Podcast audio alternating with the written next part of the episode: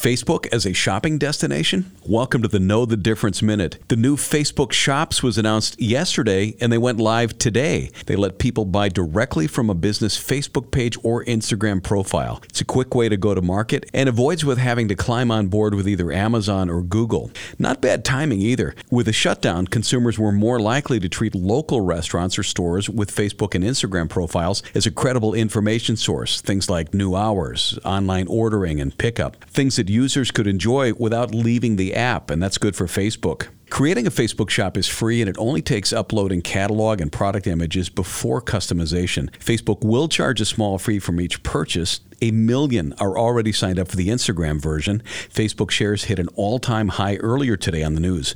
Morgan Stanley says this could be a billion dollar business. For Dave Spano, I'm Danny Clayton from Annex Wealth Management. That's your Know the Difference Minute.